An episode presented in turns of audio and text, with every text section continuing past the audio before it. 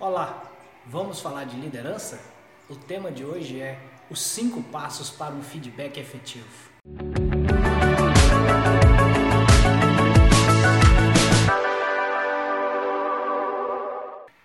O tema de hoje é os cinco passos para um feedback efetivo.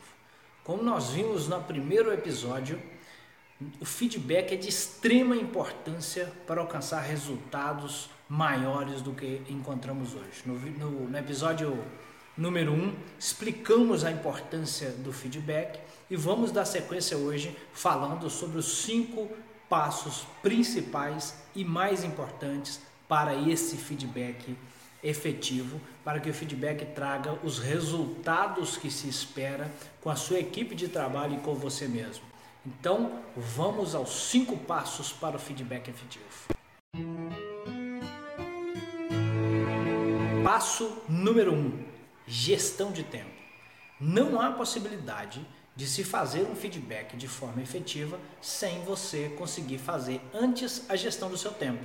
Feedback demanda tempo. Feedback precisa ser planejado. E para ser planejado, você precisa de tempo para fazer isso. Um líder que é extremamente operacional jamais terá condições de ter tempo para dar feedback com eficiência. E às vezes a gente cai naquele erro, achar que elogiar ou criticar, falar bem do que está indo bem, falar mal do que está indo mal, é dar feedback para as pessoas. E nós já vimos no episódio 1 que feedback é muito mais que isso. Então, se você quer realmente ter um feedback, um processo de feedback que seja efetivo e que traga os resultados que você precisa que você espera, tenha tempo para isso. Se planeje, se organize. Um líder que não tem tempo não consegue nem observar a sua equipe para definir que tipo de feedback vai ser feito. Então, o gestão de tempo é o passo primordial para o feedback ser feito de forma efetiva.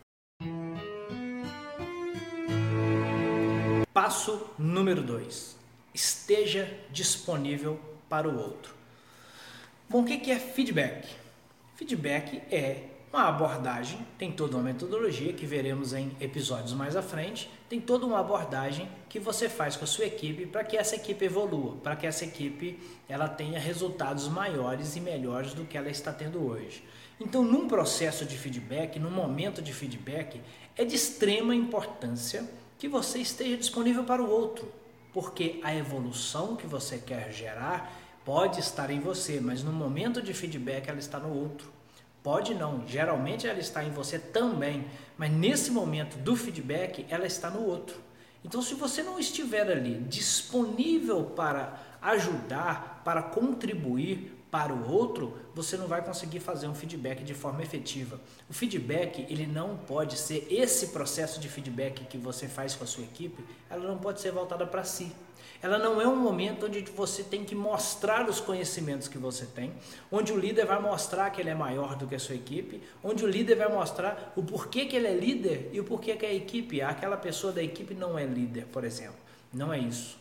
Feedback é um momento voltado para o outro, para o crescimento do outro, para o desenvolvimento do outro, porque é só dessa forma que a sua equipe vai crescer, se desenvolver e a cada dia mais entregar mais resultado para você.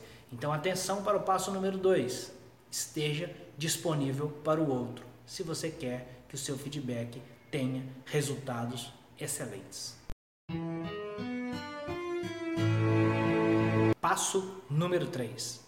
Foco no objetivo todo feedback precisa ter um objetivo. Então, aquele momento em que você senta com seu colaborador ou com a equipe, se for um feedback para a equipe ou se for um feedback individual com seu colaborador, você precisa ter um objetivo. Qual é o seu objetivo para dar o feedback nesse momento? Qual é o seu objetivo para com a sua equipe nesse momento do feedback? Qual é o seu objetivo para o colaborador se você tiver no feedback individual para esse colaborador? Qual é o objetivo? Porque se você não souber o objetivo, até a abordagem fica difícil tê-la de uma forma efetiva. Porque qual é a abordagem que você vai ter com o colaborador ou com a sua equipe se você não tem em mente o objetivo? Então, o objetivo é extremamente importante para que você consiga fazer um feedback de forma efetiva, porque através do objetivo você define a abordagem, você define o que será dito, você define como será dito, você define o tema a ser abordado, a ser falado naquele feedback. Então, esse passo, anote, é extremamente importante. Qual é o seu objetivo nesse feedback? Passo número 4. Esteja pronto para receber feedback. Como assim? Bom, você chegou para dar feedback para alguém, você sentou com alguém, você já está pronto, já conhece a metodologia, já sabe de tudo, já tem objetivo, gestão de tempo, seu tempo está organizado para isso, tudo belezinha. E você vai dar feedback para as pessoas ou para aquela pessoa específica. Porém, dentro desse feedback, vem uma informação do seu liderado que é exatamente um feedback para você. Então, nesse momento, você precisa entender, processar de maneira inteligente a informação que vem para você. Porque muitas vezes o líder senta com o liderado para dar um feedback, porque ele já tem em mente, vou falar isso para aquela pessoa e a gente vai resolver o caso, por causa de um problema específico. E dentro desse processo de feedback, o liderado dá um feedback importante para o líder, mostrando para ele que para resolver a situação, às vezes precisa de uma mudança de comportamento do líder. Do líder. Será que você, líder, está pronto para receber feedback quando você vai dar feedback para o seu para a sua equipe ou para o seu colaborador? Quem disse que o que você tem para dizer é a verdade absoluta? Quem sabe o seu liderado não tem uma informação de extrema importância que será é, relatada dentro desse feedback e isso serve como feedback para você, para que você faça as mudanças necessárias e construa um resultado melhor com a sua equipe a partir da mudança em você. Então, por isso que é importante você ter o foco no objetivo. O objetivo não é dizer se o líder está errado ou se o liderado está errado. Errado nesse caso não importa. O objetivo é gerar resultado melhor, gerar resultado maior e às vezes é necessário que o líder esteja pronto para receber esse feedback e gerar as mudanças necessárias. Passo número 5. Faça feed forward. O que é isso? Como assim? Bom, a gente sempre fala em feedback, né? Feedback, back, olhar para trás. Feedback, a gente sempre aborda feedback olhando para trás, analisando o que deu certo, analisando o que deu errado e propondo as melhorias que são necessárias. Aí está a chave. Propor melhorias que são necessárias. Enquanto feedback é um nome que se dá popularmente para o conceito geral desse processo, o feed forward é olhar para frente. Dentro de um processo de feedback, é preciso olhar para frente. Então, por isso que o feedback não é só elogiar o que foi feito certo ou criticar aquilo que foi feito de errado.